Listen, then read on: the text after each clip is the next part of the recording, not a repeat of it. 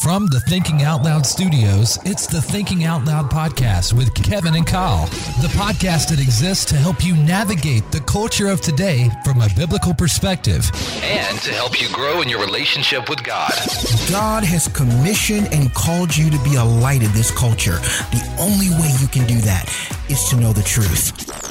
No matter what circumstance you're facing, no matter what season of life that you're in, if you truly want to find success in that season, you are going to have to go back to the simple question of what does God say about me in this moment?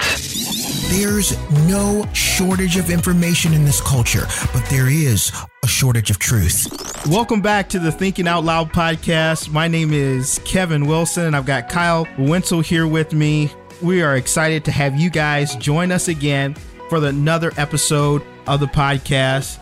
And as we say all the time, we get into everything here. So, whatever the topics are, whether it's having you laugh, it's got you crying, whatever the case may be, we delve into all things culture, all things controversial sometimes, and deep topics. And, you know, today is going to be one of those days where we're going to delve into some deeper topics. We're going to be raw, we're going to be real, we're going to share some personal stories today. We're also going to just talk about some statistics as it has to do with all things mental health.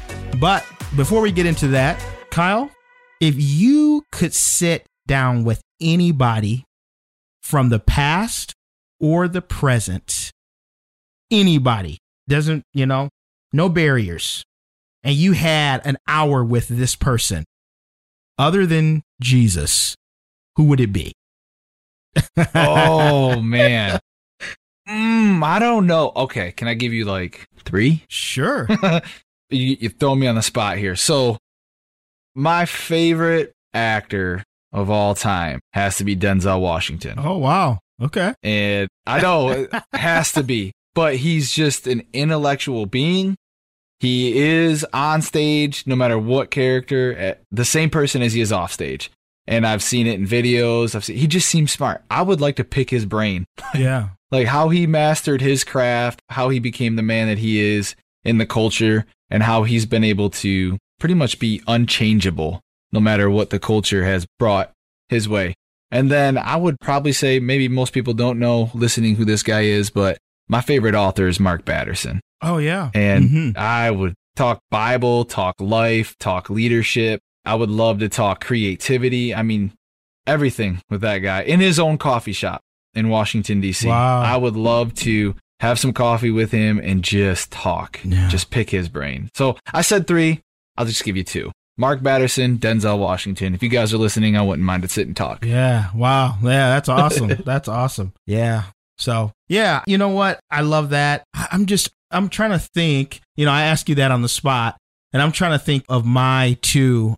Yeah. So, who would you yeah. sit with, Kevin? uh, so, one would definitely be Francis Chan. Oh, he is one. just amazing. I believe that the way he thinks. I think that the way you know he feels like Christianity should be. You know, he he definitely tries to to live it that way. I think he's right on. Mm-hmm. You know, if that's not the gospel, I don't know what is. I would say, hmm, man, that's tough. I'm at, you know. Can I give you one more? Just because I want to see the reality behind the posts and the tweets. I want I want to talk to President Trump oh. I thought it was. I, I thought you were going to say Kanye West. no. Okay. I want to talk. I don't think me and Kanye could have a real talk. I want to talk to President Trump and just. I want to just. All goofiness, all everything aside, like I would like to see the man, you know, behind, like yeah. behind the post, behind the tweet, behind the left and right news, just the man Donald Trump, and just talk to him. and uh, we, if I do that, we may have our own show on that, man. Oh my goodness! wow, yeah. Well, I, you know, it seems like the people who are closest to him and is around him and done business dealings with him, they, they say he's a you know, he's just a regular, really nice guy. So I, you know, I don't know, man. Let's It'd be intriguing. Let's uh, That would be very, very intriguing. yeah, yeah. Oh my goodness. Yeah, I think my other person would probably have to be, and I it's this is almost a carbon copy of uh, Francis Chan, but David Platt. Mm-hmm. He, you know, the, and if you don't, you guys don't know who David Platt is, he wrote the book Radical. Francis Chan wrote the book uh, Crazy Love and a bunch of other books, and so did David Platt. But man, these guys, they changed my life. Yeah. I mean, they really did. Their books um, and just their talks just really helped me to understand the gospel and what, Mhm. as Christians, we should be doing instead of what most of the Yeah. time we are doing. You know, I did, I will say this in reading their books, I felt very guilty about having a house, a car, and having any money at all. um, cause you just want to go sell everything when you read one of their books, but you realize that, you know, all things in balance and, and what's what God's calling you to do. But would love to sit down with those guys and just chat and just, you know, you know, and, and you know what? One more, one more, one more. So everybody knows me, knows I'm a musician, love music, live and breathe music. So my favorite gospel singer. Now, there's a difference between Christian contemporary and gospel. We're not going to go there right now, but there's a difference. Okay. So there's tons of people on the contemporary Christian side that I would love to talk to. It's too many to name. But on the gospel side, there's less for me. On the gospel side, it's John P. Kee. I grew up listening to John P. Kee. If I could have an hour with that guy, oh my, he is a musical genius. So that's who I want to talk to. So, no, but, but yeah, so I, I guess enough about our uh, meetings. and uh, really, let's talk, Kyle, about something super serious. And I know as well as you that one of the biggest challenges that people are facing today is mental health challenges. I mean, Yeah. it's everywhere. I mean, I will tell you from a pastor's standpoint, I dealt with that in ministry a lot, uh, counseling people, still counsel people today. You know, I also am a human resources professional. So I see a lot of people who deal with that in the marketplace. I can't tell you Yeah. how many employees that we, you know, we have that deal with that. So it's a real thing. And it's something that needs to be talked about. The church needs to talk about it. Christians at large just need to talk about it. And we don't.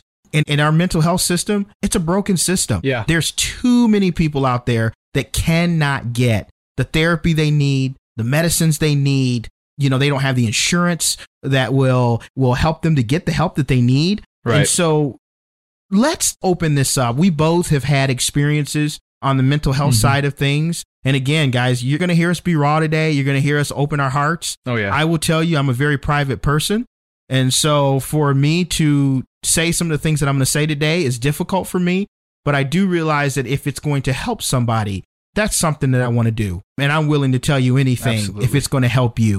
And so Kyle has a journey and I have a journey. And I know that many of you have a journey. If you're listening today, or if you know somebody who has went through mental health issues, you know, invite them to join in and listen. Kyle, talk to me a little bit about kind of how did the whole mental health journey start with you?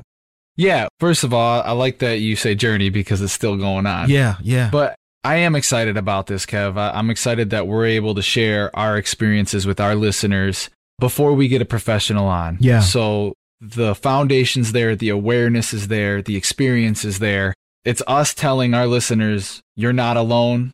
There are times where we felt like we were alone and we had to come to terms with the fact that we're not awkward. We're not crazy. Yep. We're not, it's not an isolated situation. yeah. And so I've got some stats here that I want to share really quick. We posted one of these stats on our social media platform because it's just staggering.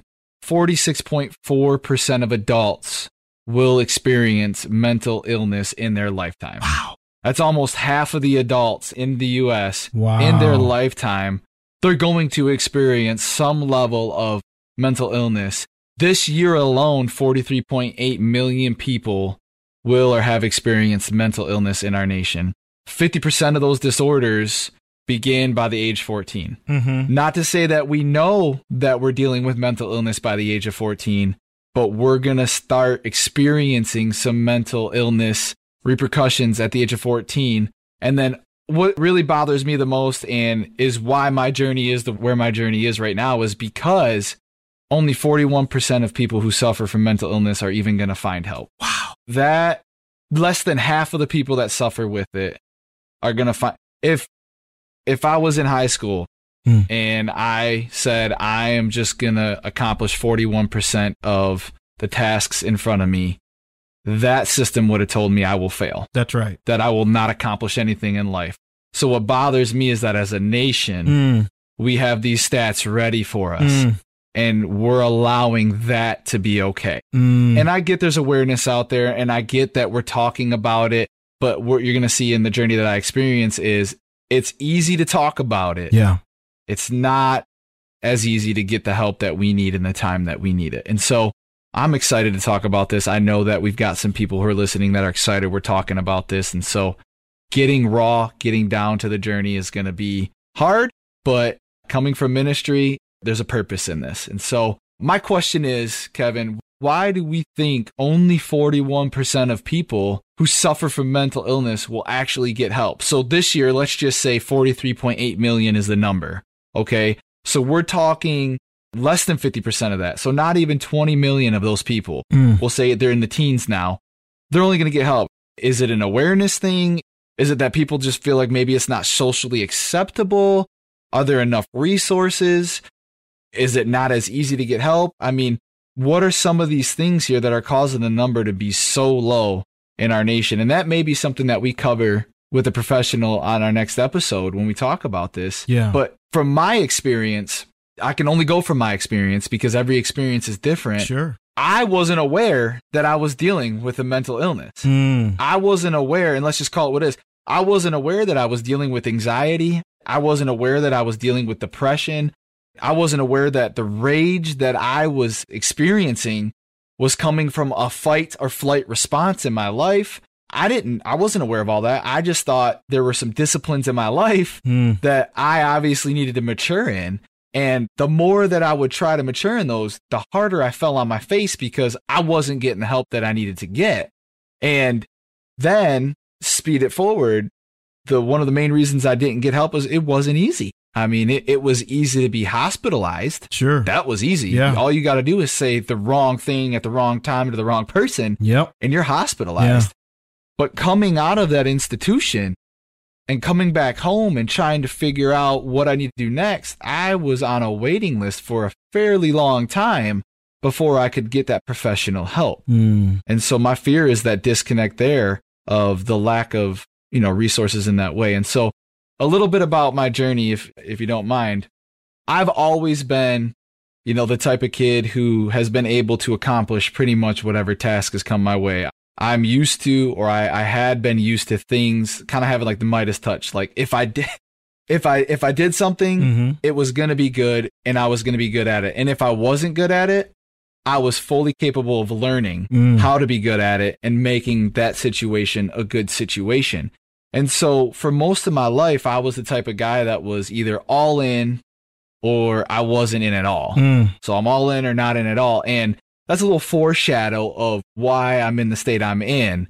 Because, like I said, I considered myself to do the very best at whatever it is that I was going to do.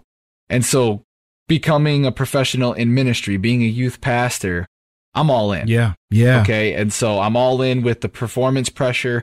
I'm all in with the performance. I'm all in with the study. I'm all in with the crazy hours and working two or three jobs. I'm all in with all of that. Yeah. And inside of me, even if I'm not good at that moment at communicating or I'm not good at that moment at building relationships, I am going to work myself to the bone to become good at that. Mm-hmm. And that's just who I was. And I was okay with that Mm-hmm. that in my life, I was fine. And then this journey of mental illness started around the age of 26. And, you know, up until the age of 26, I really didn't know that there were any underlying issues. And so around 26 years old, which would have been 2016, anxiety started to surface, worry.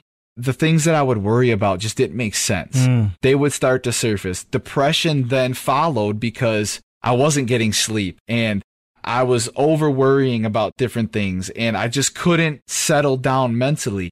That led into self hate. I didn't feel like I was good enough anymore and I didn't feel like I was measuring up and it didn't just go from performance, but to how I looked and the type of man I was at home. And I mean, it just infiltrated my entire life to the point to where rage really became an outlet for me. Mm, mm. And so it didn't matter if it was a door that I wanted to punch. It didn't matter if it was an item I was throwing.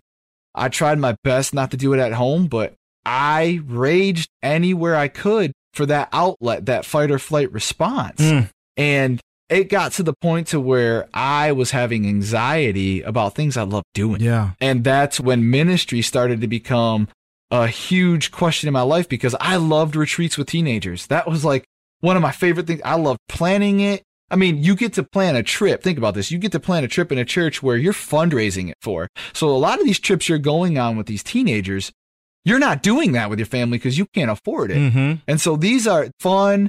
These are ways to build relationships. I was having anxiety about those all of a sudden. Mm. Events, outreaches, preaching, hangouts, simple things in my life Yeah. started to really consume me. And suddenly I became overwhelmed with that anxiety. And so fast forward that a little bit, I dealt with that for a couple years. And like I said, I, I really just thought, man, maybe these are some things that, hey, Kevin, I, I just need to, I need to form a better discipline. I need to Mm. have a little more faith. I need to quote unquote trust God more Mm. right? Mm. And um, because I had expressed these things to my wife, to pastors, to and those were some of the answers, you know, I was getting, you know, a little bit of the faith base, which that's fine and all, but it wasn't healing me. And then 2019 happened. Mm. And if I could, everybody's sharing memes about 2020 so far.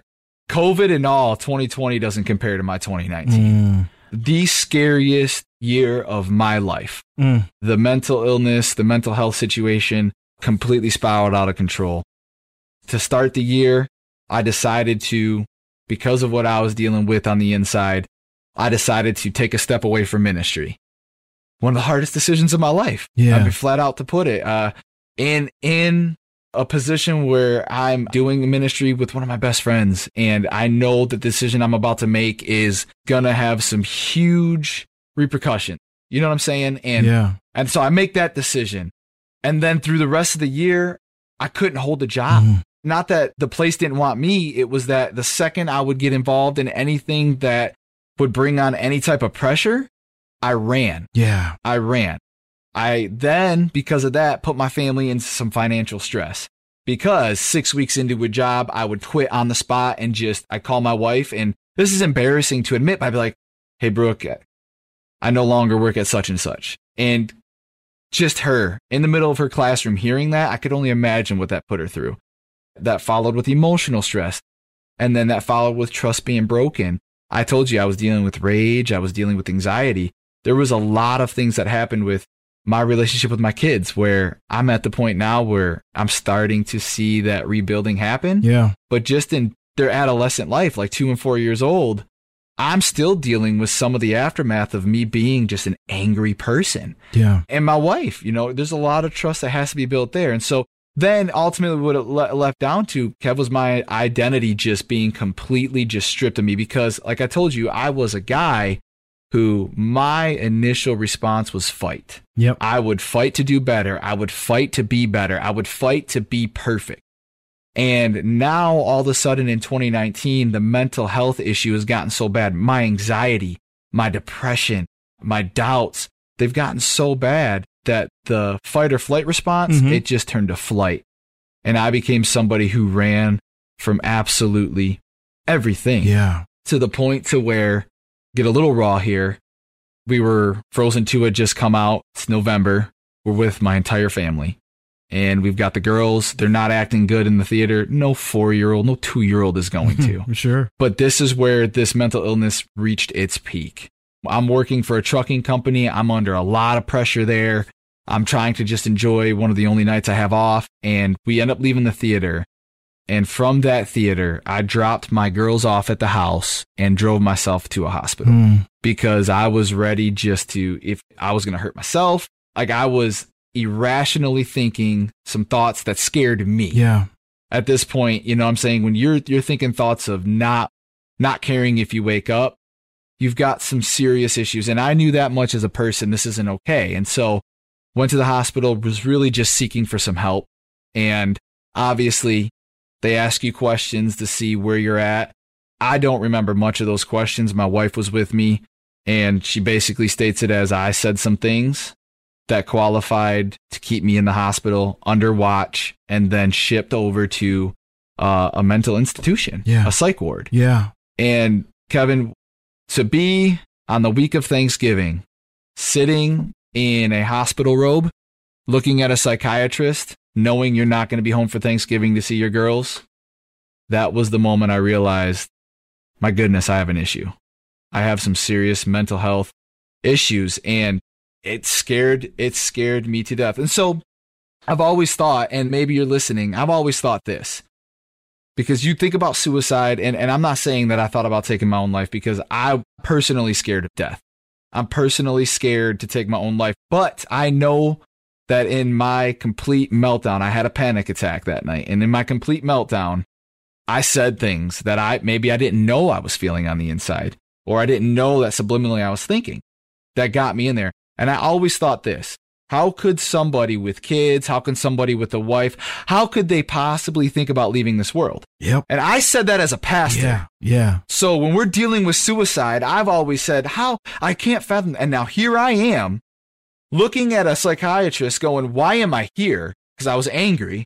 And he looked back at me and said, because you're a danger to your own life. And I broke because I thought about my girls, because I thought about my wife. But Kev, that night before, I was in a whole nother state. And this is what I want people to understand. When you're dealing with a level of mental illness, you're dealing, you are, you're not alone in it, but in that moment, you're alone and you're dealing outside of logic and you're dealing outside of reality. Yes.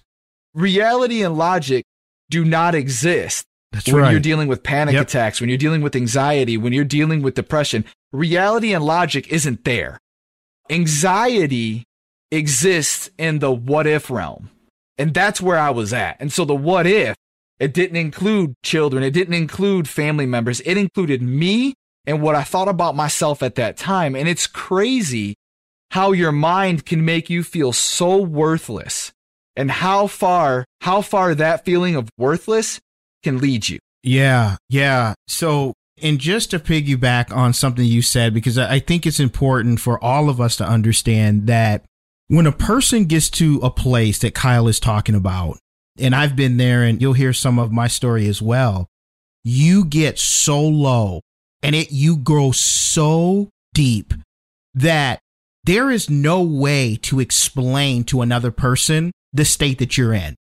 The people that you see on the news or you hear about maybe th- maybe a God forbid it was a friend or something like that who've taken their life or who've hung themselves or who slit their wrist, whatever they've done. I promise you that person was not in their right frame of mind when that happened. And the only way that you understand that is if you've been through it yourself. I've been through it. Kyle has been through it. And that's why we're telling our stories today. And, and, and because it's, and, you know, sometimes people are criticized when they do take their life or they're looked down upon or, you know, and especially if they, you know, and hopefully they don't take their life and they go get help. They're looked down upon. But you have no idea the depths of disparity that you, when I was suicidal, I convinced myself Yeah. that the world would be a better place if I wasn't in it. I was convinced of that. Mm-hmm. And so it drove me to the point, and, and thank God, and we'll talk about that a little bit later, but thank God I didn't end up doing it, right? But by the same token, I went there. I was able to get to those depths. And I just preached a funeral for my one of my very own godsons who is was in his early 20s that committed suicide. And it just it Mhm. I can't put into words how much it broke my heart because whatever he experienced just seconds before he took his life is what I've experienced. And I know the deep, dark hole that that is. And so it's to know that he was there. I know that he convinced himself and all these other people who this happens to, you convince yourself that that no one cares and that you know you it, the world is better off without you Yeah, absolutely. And that, you know, it's true that 24 hours out of the day, you have a conversation with yourself. Yes. You are constantly talking to yourself. And so, one thing that I really had to learn was how to get out of my own head. Yes. But like I said, if we can't find ways to get help, then our anxiety is going to take us out of that logic. Yes. Our depression is going to take us out of that reality. And unfortunately for me, I was kind of already living outside of that reality because if you are someone who's all in or nothing at all, that's unhealthy. Yes. Like there's a part of commitment that you need to have, but there's a part of balance that life requires. And the problem is is I was either so far on the left or so far on the right of things that I didn't realize that reality isn't far left and reality isn't far right. Reality has a balance in the middle. And if you don't find that balance in the middle, you are going to become unhealthy. yes. And so what I had to learn was I had brought a lot of the anxiety and stuff that I was facing to the surface for the simple fact that I was performance driven. I was the type of guy that what people thought of me was too important uh, to the point to where my wife could have said something about me. But if so and so didn't say something about me, or if this person didn't think that about me, listen, it got to the point to where in my own walk with Jesus, I'm not so sure I was looking for his affirmation more than I was the people leading me. And that is a very unhealthy place to be. And that's nobody's fault but my own. And so just to kind of give you some background of what I mean when I say I had to get out of my own head Yes. with certain things. So while in the hospital, I was able to learn some of those coping mechanisms, which are, guys, are super important. And just a side note, I get out and for Christmas, my wife got me stocking stuffers.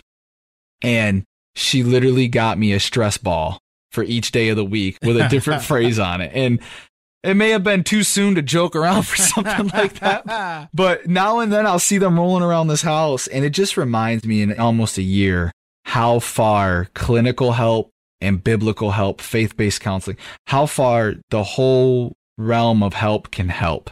Uh, I know that sounded redundant, but I mean, you mean you, you go from last Thanksgiving to being in a hospital, being fed medicine, almost dying on a sedative because the doctor gives you a sleep medication and forgets to tell you not to eat after you take it. Oh my goodness. Like, like no joke. Sitting there watching TV, took my, I took Seroquel. We were trying Seroquel because I was an insomniac at that point. I, my anxiety just kept me up. And I take it. It's about 20 minutes later, if that, I'm eating crackers. Thank goodness it was crackers because at that, it's a muscle relaxer. So at that point, my throat muscles were not working. My goodness. Kyle didn't know. Oh, So, so yeah. So needless to say, I had a little bit of a, a fish out of water struggle with some crackers. But to get from that point to now realizing that it was, it took a lot to get there, but it was realizing the situation at hand. And it was realizing this, and this is important. And this is something that as a youth pastor, man, if I have one regret from ministry, it's not leaving ministry. And I'll get into that in a little bit.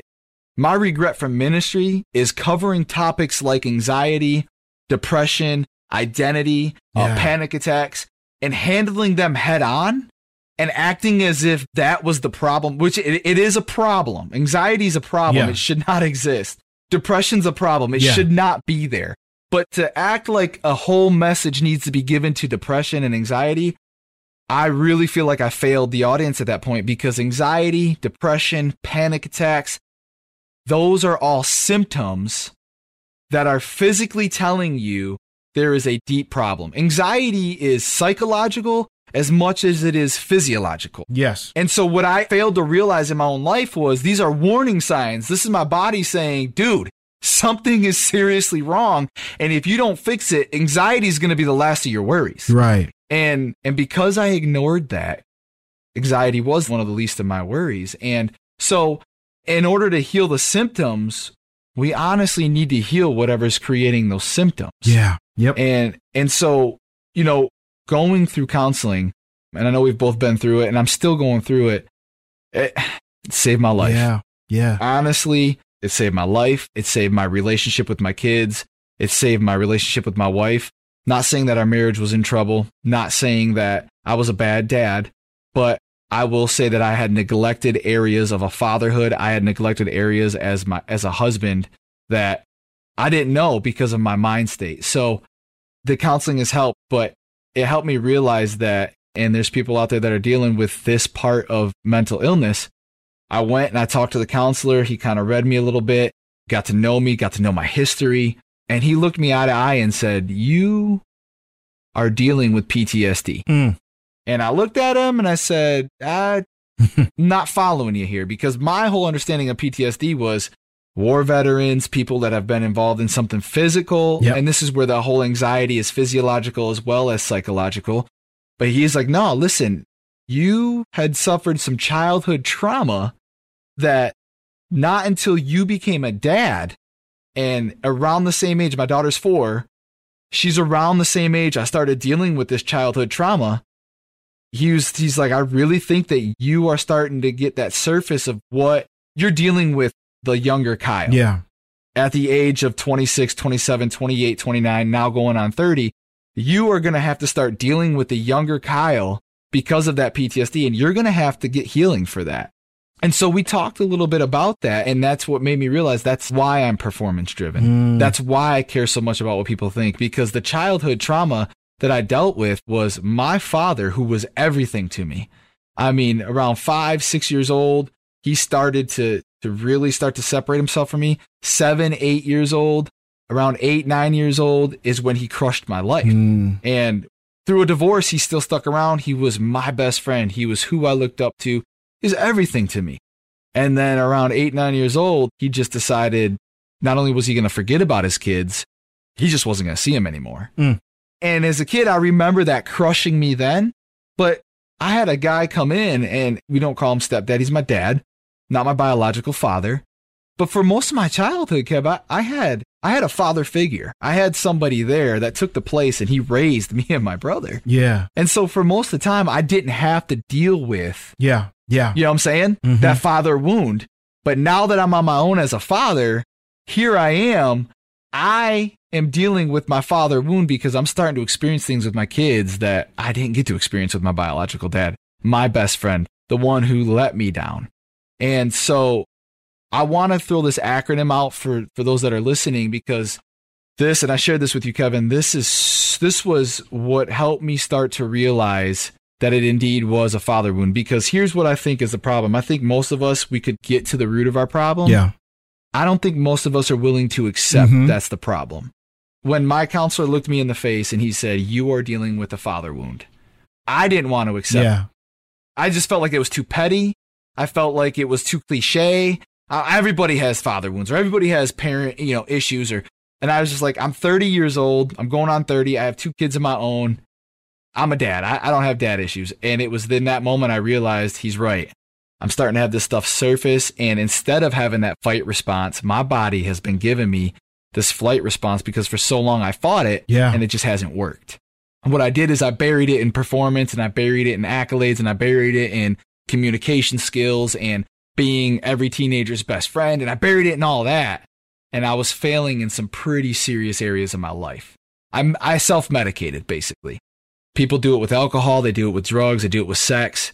I did it with performance. And it, it's serious. I mean, it could be, it doesn't have to be some life threatening thing that you medicate with. It could be whatever comforts you Yeah. whatever makes you feel comfortable and we self medicate in that way and unfortunately we've been taught to do that and so so anyway he throws me this acronym and i'm going to say a joke that he said to me he's like what do you think about weed What? and i was like "Ah." yeah i was like no at this point i'm like now he is a professional he's a doctor so if he just so happens to prescribe me some marijuana, how do I come home with my wife saying, "Hey, me-" no, I'm just kidding. I can't. she would walk me back up to that doctor and ask for a different prescription. So anyway, he's like, "No, no, no, seriously, I got some good weed for you." And I'm like, "All right, what is it?" And he said, "Weeds, W E E D S, is an acronym." And he said, "Let me walk it down for you, and then we're gonna walk it backwards." And he says, "W stands for wounds." The first E stands for erroneous belief or the false belief in something. The second E in the word weeds, it stands for emotional turmoil. The D stands for dysfunctional behavior, and the S stands for sin, or if you're not a believer, stands for situation. Mm. And so He just said, and this was on the first meeting, so he's he's blowing me away because he said, You're gonna find yourself in a situation because you acted out a certain way, because you felt hurt about something you believed because of a wound. He's like, when you're in that situation, whether you've thrown something, you've screamed at your wife, you've screamed at a coworker, you walked out on a job, you whatever it is that you've Yeah. done, Yeah. stop and think weeds backwards. You're in that situation, so now go to D. What is the dysfunctional behavior you just did? Was it rage? Was it what you name it? What was the dysfunctional behavior? Okay, now that you have that, what was the emotional turmoil that led you to that action? Were you hurt? Did you feel abandoned? Did you feel forgotten? Because that's all the stuff I felt like. Did you feel like the pressure was too much for you, Kyle, and you were incapable of doing it, so you just quit your job? Because that was a serious issue with me. Mm. A little side note, I on my own, I didn't take a class. I, I got a CDL to drive a tanker without doing a 10, 12 week class. And yet, in the middle of that job, I felt incapable to do that job. Mm. Why? Why? I just proved I was capable of doing that. You know yeah, what I'm saying? Yeah. Well, that's because of the erroneous belief that I was never going to really be good at that job. So now I've walked myself. So let's take that situation. I walked out on a job. Mm-hmm. That the situation is I don't have a job. Why? Because I walked out on it. Well, why did I walk out on it? Because I panicked. I had a panic attack in the truck. I don't know why I had a panic attack. I was going to load the truck with diesel. I just freaked out, pulled the truck in, and left.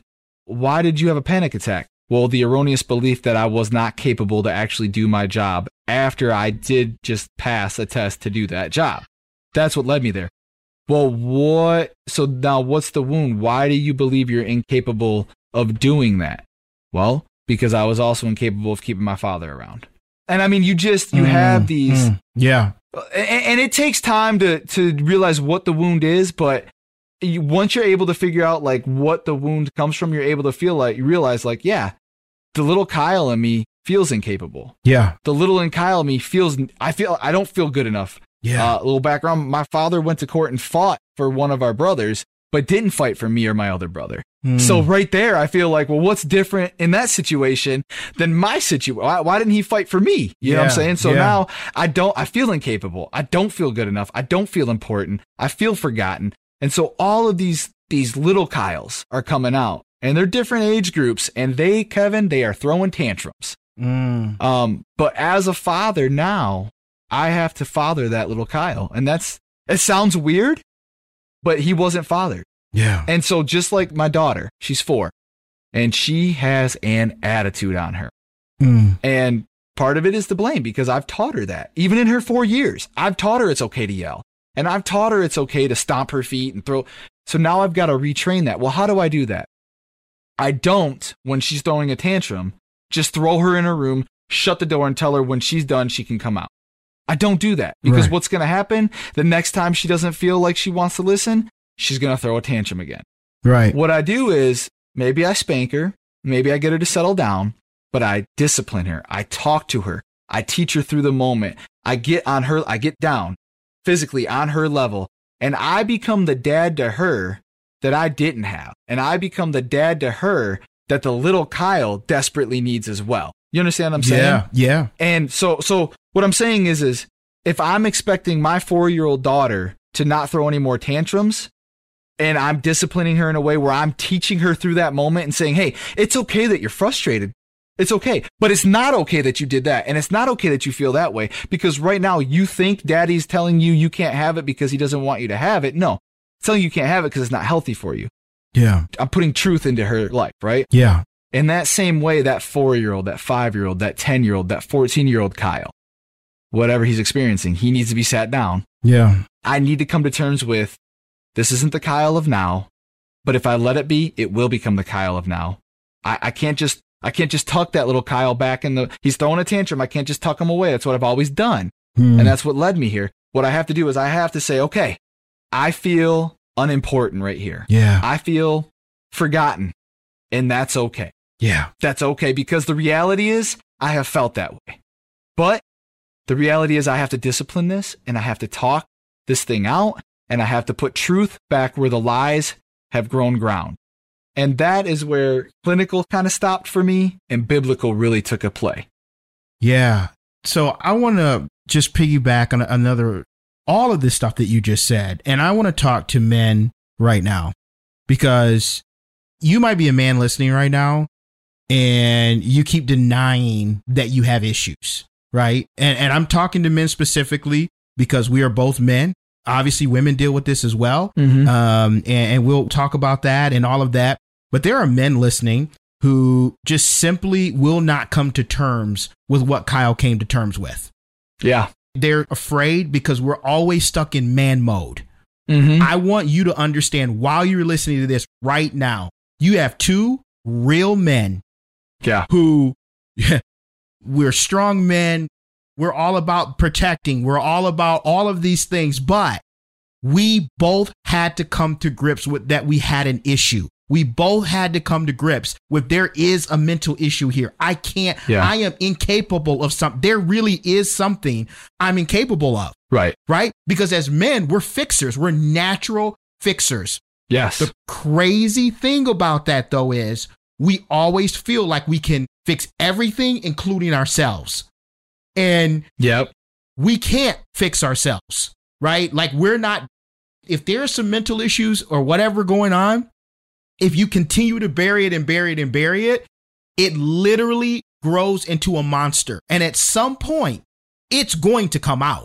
So Oh, yeah. it's going to come out in, you know, like how Kyle was just talking, it's going to come out in rage.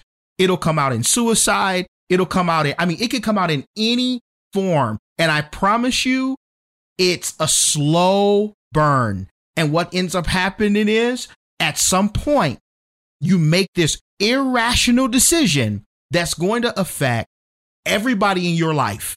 Yeah. I don't care how much you say you care about them. Once you get to that point, you're irrational. And whatever decision that you make, you're making it at the mercy of your mind that is not thinking correctly in that moment. That's a scary thing. And so I would just say to any any men listening right now, I know you're strong. I know you love your family. I know that you want to fix everything. And I know that everything else in your life you've been able to fix. I mean, you've been able to fix the car, you've been able to fix the water heater, you've been able to fix, you've been able to put in the floors, you've been able to do whatever. I get it, and that's good. But if you are dealing with some of these issues, man up, Yep. man up and say, you know what? I need help.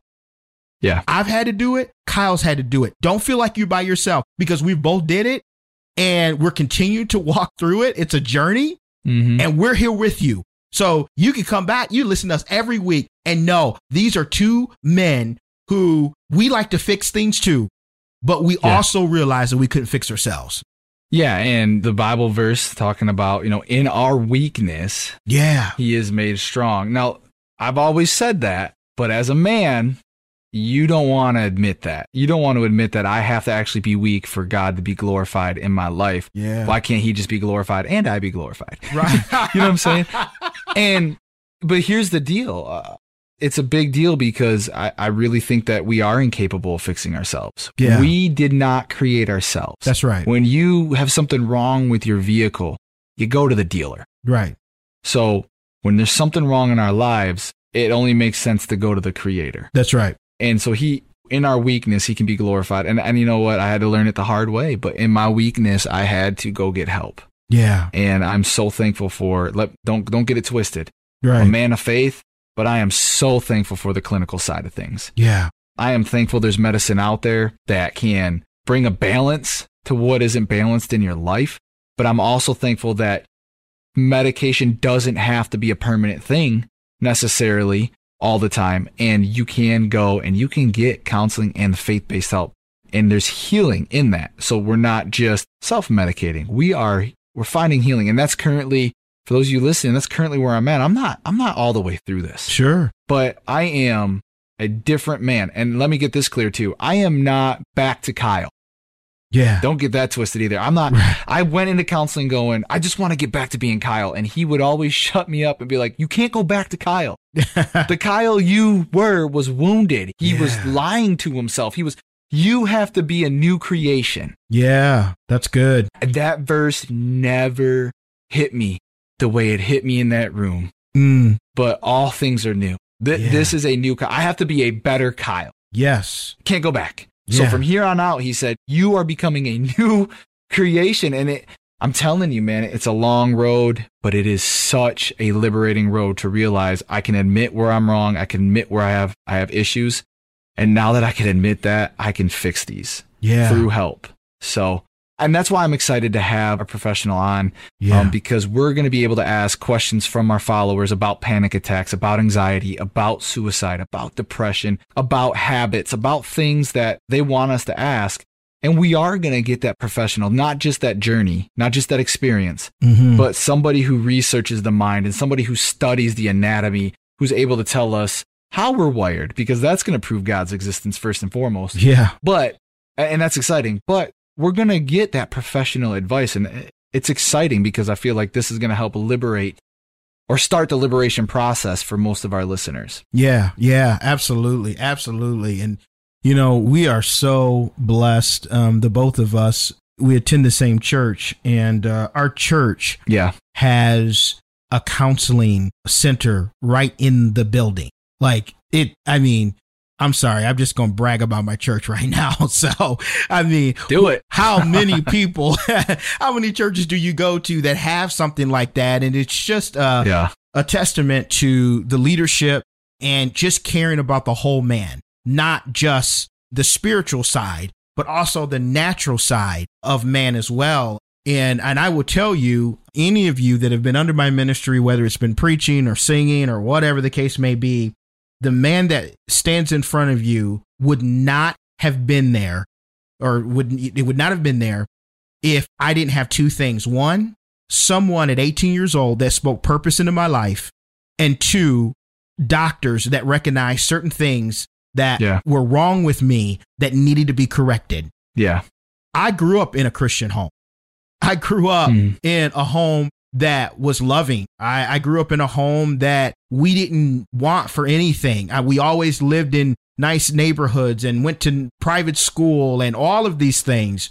But I was a wounded young man, Mhm. very wounded young man. And at 18 years old, I had a traumatic emotional thing happen to me based on a relationship.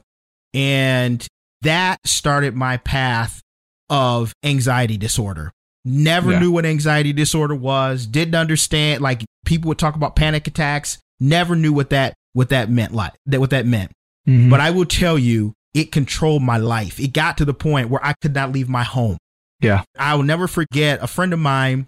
We were, we are I love, if you know me, you know I love shopping. I love clothes. I love, you know, all that stuff. So we were going to an outlet mall that's about an hour and a half, two hours away called Birch Run. And we were on our way there. We got all the way there and we got out of the car. I was going up to the door and I just had a panic attack. And we literally had to get back in the car and drive two hours back home because I literally could not function because of the panic attack that I was experiencing. And Mhm. I think what we don't understand a lot of times is when people say things like, Hey, I have anxiety or I have a panic attack or whatever, we just kind of look, you know, we just kind of get over it, you know, just, just, you know, we, we, we throw Yeah. these little things at people and say, man, it's going to be all right. What are you afraid about? But what you don't Mhm. understand, it's a real clinical issue. And, you know, like I say, it started when I was about 18 years old. And th- I believe that there are places, Kyle, that people can go in their minds and in their hearts that once you've opened up that area of your life, you have to be careful for the rest of your life that you do not go back to that area. yeah And I will tell you, as I was going through this and just kind of going back to when I was 18 years old, uh, when I was going through this, there was a night that I was going to commit suicide. And I will never forget, I was at a place, and like I said a little bit earlier, where I I just did not see a reason to live. I did not see any value of me being on this Mm. earth. And I really looked at myself as being more of the problem than the solution. And I said, well, Mm. if I would just kill myself, then maybe life would be better. Maybe people would be happier. Maybe I wouldn't be such a burden on people. And I mean, Mm. all of these things were going through my head. And I remember that night, I said to God, I said, God, you have to give me a reason to live. If Hmm. you don't give me a reason tonight to live, then I'm ending it tonight. My parents had no idea. I was in my room. They had no idea what was going on. They knew that I was going through some things at that time. I don't think they had any clue how serious it was. But, and I know now that this was God, I had enough common sense or enough part of my brain that said, you need to go get help. I literally ran out of my house. I can't remember what time it was. It was like six, seven, eight o'clock at night. And there was a church that's down the street from my house. And I had no idea if somebody was going to be there. I don't think it was a Wednesday night or anything like that when churches normally have uh, Mhm. church. I ran down the few blocks it took me to get to that church, knocked on the door, and there were some pastors that approached me at the door. And they said, you know, and when I told him what was going on, it's funny because the youth pastor, I think it was a youth pastor, and he was just kind of like, "Oh my goodness, man, this is serious. I better go get the big Mhm. guns." So he Yeah. went, and- he went, got like some some of the executive pastors, and uh, they took me in a room. And I want I want you you guys to understand this because my ministry, the reason why you're hearing my voice on this podcast today, the reason Yeah. why you have set under my ministry of preaching or leading worship is because the things that happened that night that I'm getting Mm. ready to tell you right now. Mm. I walked in and that youth pastor, he just, he, it, you know, it was just, it was a lot. And I totally, I get it. It, it was a lot because I don't even remember what I told him that night, but I did tell him that I was going to take my life that night. Yeah. They sat in front of me and they began to talk to me about purpose. Yeah. No one in my entire life had ever spoken purpose to me. They begin to ask me about my talents. They begin to ask me about my abilities. They begin to ask me, "What do you do?" And I say, "Yeah, you know, I play I play keys and I sing and I you know, I lead worship and and at that particular time, when I tell you I led worship, I say that with air quotes because I had zero idea what leading worship really meant. I was a musician that thought I Yeah. was leading worship, right? And I remember they began to speak life and they said, they just kind of looked at me and said, you know, like, what are you stupid? Like, what, what's wrong with you? Get up, understand you've got a purpose. God's got a plan for your life. There's a, and they began to speak hope into my Yeah. situation. That started. Now, don't get me wrong. Did I deal with some other issues and anxieties? And we'll talk about that in a second. Did I deal with some other issues? Absolutely. But Mm. that night saved my life. And I will tell you, everything I do, every ment, every every um, counseling session I have, every mentorship that I have, every worship session that I'm in, I will speak life. I will Yeah. always tell you that you have a purpose because you know what? Somebody didn't tell me and it almost ended my life. But I I am Mm. committed to telling every person for the rest of my life and showing them and helping them to understand their purpose. Now, once that happened and God intervened in that situation, I developed anxiety from this emotional traumatic experience that I had. And it's funny because we, you know, we talk about the race debate and we've done a show on race and it's crazy because part of this traumatic event that came was me being threatened by skinheads Yeah. because of the person that I was dating at the time. And I remember developing this and I went to the doctor and the doctor said, Hey, Kevin, he, they said, he said, if you don't get a hold of your life, you're going to be like a walking zombie. He said, you are, you're, you're just, you're out of control. And I will tell you that for that night that the doctor told me that I came home and I did, I mean, I wasn't even, I don't even consider myself saved at that point, but boy, did I do a lot of praying. I'm, I'm just realizing Mhm. this as I'm talking through it, right? Yeah. uh so so i came home that night and i said god i said i don't want to be a walking zombie. I said i do not want to be one of these people that's on medicine and all of this all this kind of stuff. And Right. i will tell you for about 17 years 16 17 years i had some bouts with anxiety just a few here and there but i didn't really deal with it and i never had to take that medicine. Now fast forward to 2018 it was my birthday and my wife had set up a surprise birthday party for me downtown Detroit, one of my favorite restaurants.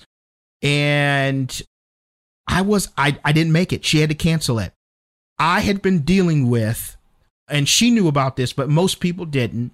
Is uh, and again, going back to what Kyle was saying, is so for me, I have a lot of people that I mentor. I have a lot of people that I counsel. I have a lot of people who, you know, that there's, you know, you feel like you got to be strong for everybody, right? That that's Yeah. what you feel like. I Yeah, got to be strong absolutely. because you know everybody's got to see me as a strong person. And but what the truth was, I was breaking down. Like I I literally was I was having anxiety attacks and things happening so bad that it was affecting my job. I eventually had to tell my boss, I said, I just don't know what I'm gonna do. I said, I I've got to get some help. It was affecting my work. It was affecting my vision. I would have these headaches every day. I had debilitating just thoughts of constant, you're gonna die. You're gonna die.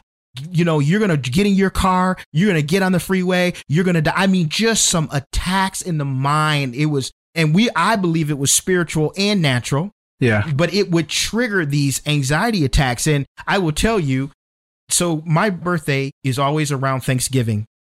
Thanksgiving is one of my most favorite holidays. I love Thanksgiving and I also love Christmas, but I love Thanksgiving dinner.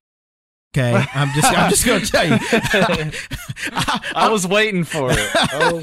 I'm, I'm, I love Thanksgiving dinner. And I will tell you, when I could not function at Thanksgiving dinner because I was dealing with anxiety so bad that I was scared of the food I was going to eat. I mean, no joke. Wow. Like, I Yeah. was. You know, a few days later, I was supposed to have my surprise birthday party, had to cancel it because I was, I could not function. I was not going to be able to go Yeah. out of the house. Yeah. And I will tell you, it took everything within me as a man to say, you know what? I need help. I need help. I'm not strong. I'm Yeah. not as strong as I portray myself to be. I'm tired of Mm. trying to, to carry the weight of being the strong one in my family, to being the strong one in front of my friends, to be the strong one in my church, to be the strong, like it, I broke Yeah. and uh, ended up going to the doctor. And the doctor just said, Hey, man, you're dealing with clinical anxiety. Like, you Yep. got to get on some medicine. And I will tell you, that's one of those things where it's a taboo issue, right? Because people will say, well, well, Kevin, how come I thought the Bible says pray without ceasing? I thought the Bible says cast your cares on him. I thought the Bible said all of these things. And what we don't understand is I know God. I love God. I'm in the word. I was Yeah, praying. I was doing all of those things, but something was wrong in my brain. Yeah. Like there was an actual clinical issue that had to be dealt with.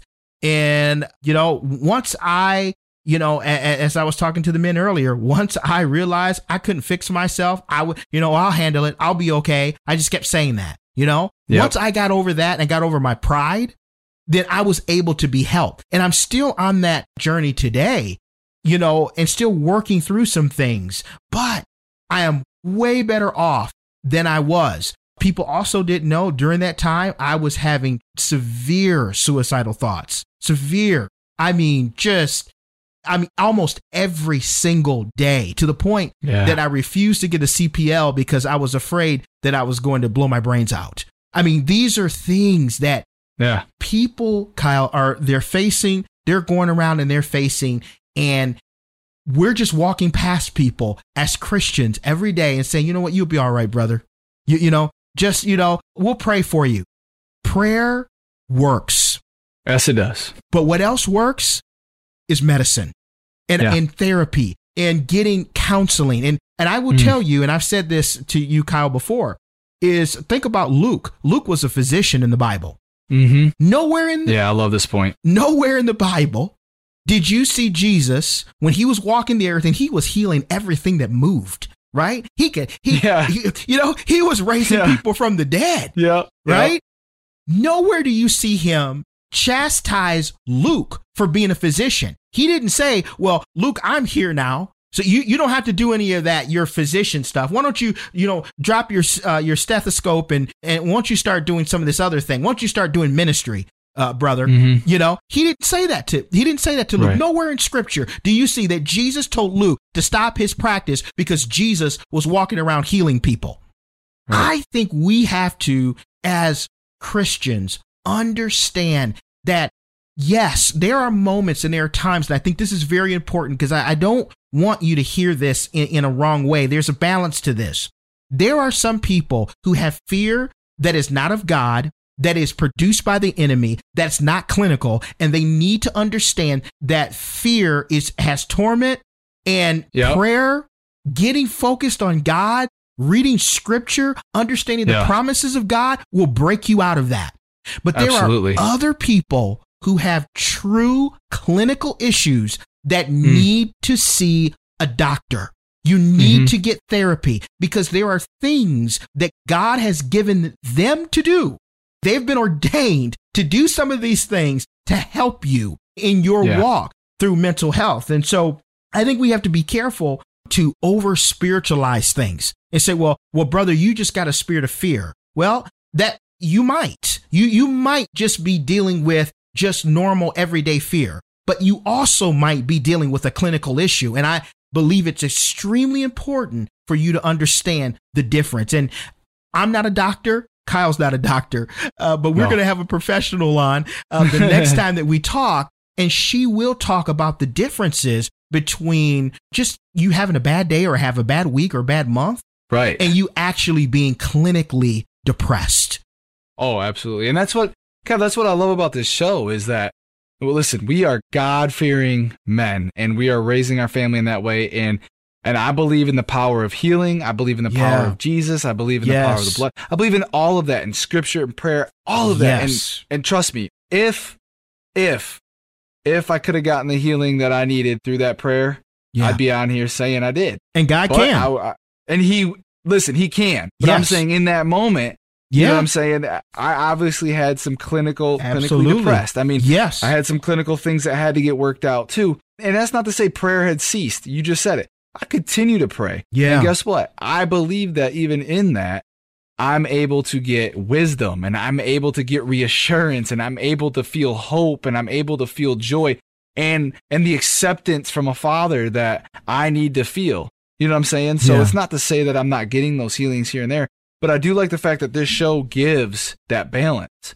We're yeah. going to talk about the clinical side of this, yeah. but we are not by any stretch of the imagination negating the fact that we have a God that will heal. That's right. That does heal today. Yes. And yes. in the same token, though, we're going to say that our God can and will heal, but we're also not negating the fact that he has also given wisdom to those that need that wisdom to help further a procedure, further a process or a journey along either.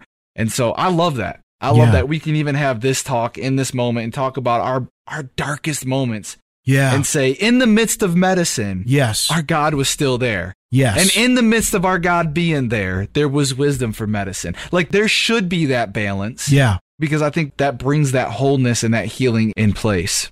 Yeah, yeah, man. And I just want to say that those of you who are dealing with mental illness, you're dealing with depression, anxiety, suicidal thoughts, I just want you to know there's hope. Yeah. Yeah, absolutely. There's hope, number one, in Jesus Christ. Amen. There's hope there. And it is God's will that you are healed and that you are free of whatever those things are. But what you have to find out is what avenue is God going to do that in your life, right? There are some yeah. people, they will get prayed for and God will heal them completely of whatever that, that ailment is or mental illness is. But then there's other people where God will use the doctors to help and guide you and get you through that season of your life. And so yeah. I think we have to be very uh, prayerful. Um, I, I, think mm-hmm. that, mm. you know, we shouldn't judge people based on what, what they decide to do, what road they decide to take. That's between you and God. Mm-hmm. I, I, think you should get good counsel. I, I, definitely don't think you should just run out every time you feel uh, have a bad day and say, "Well, maybe I'm depressed and I'm going to get on some medicine."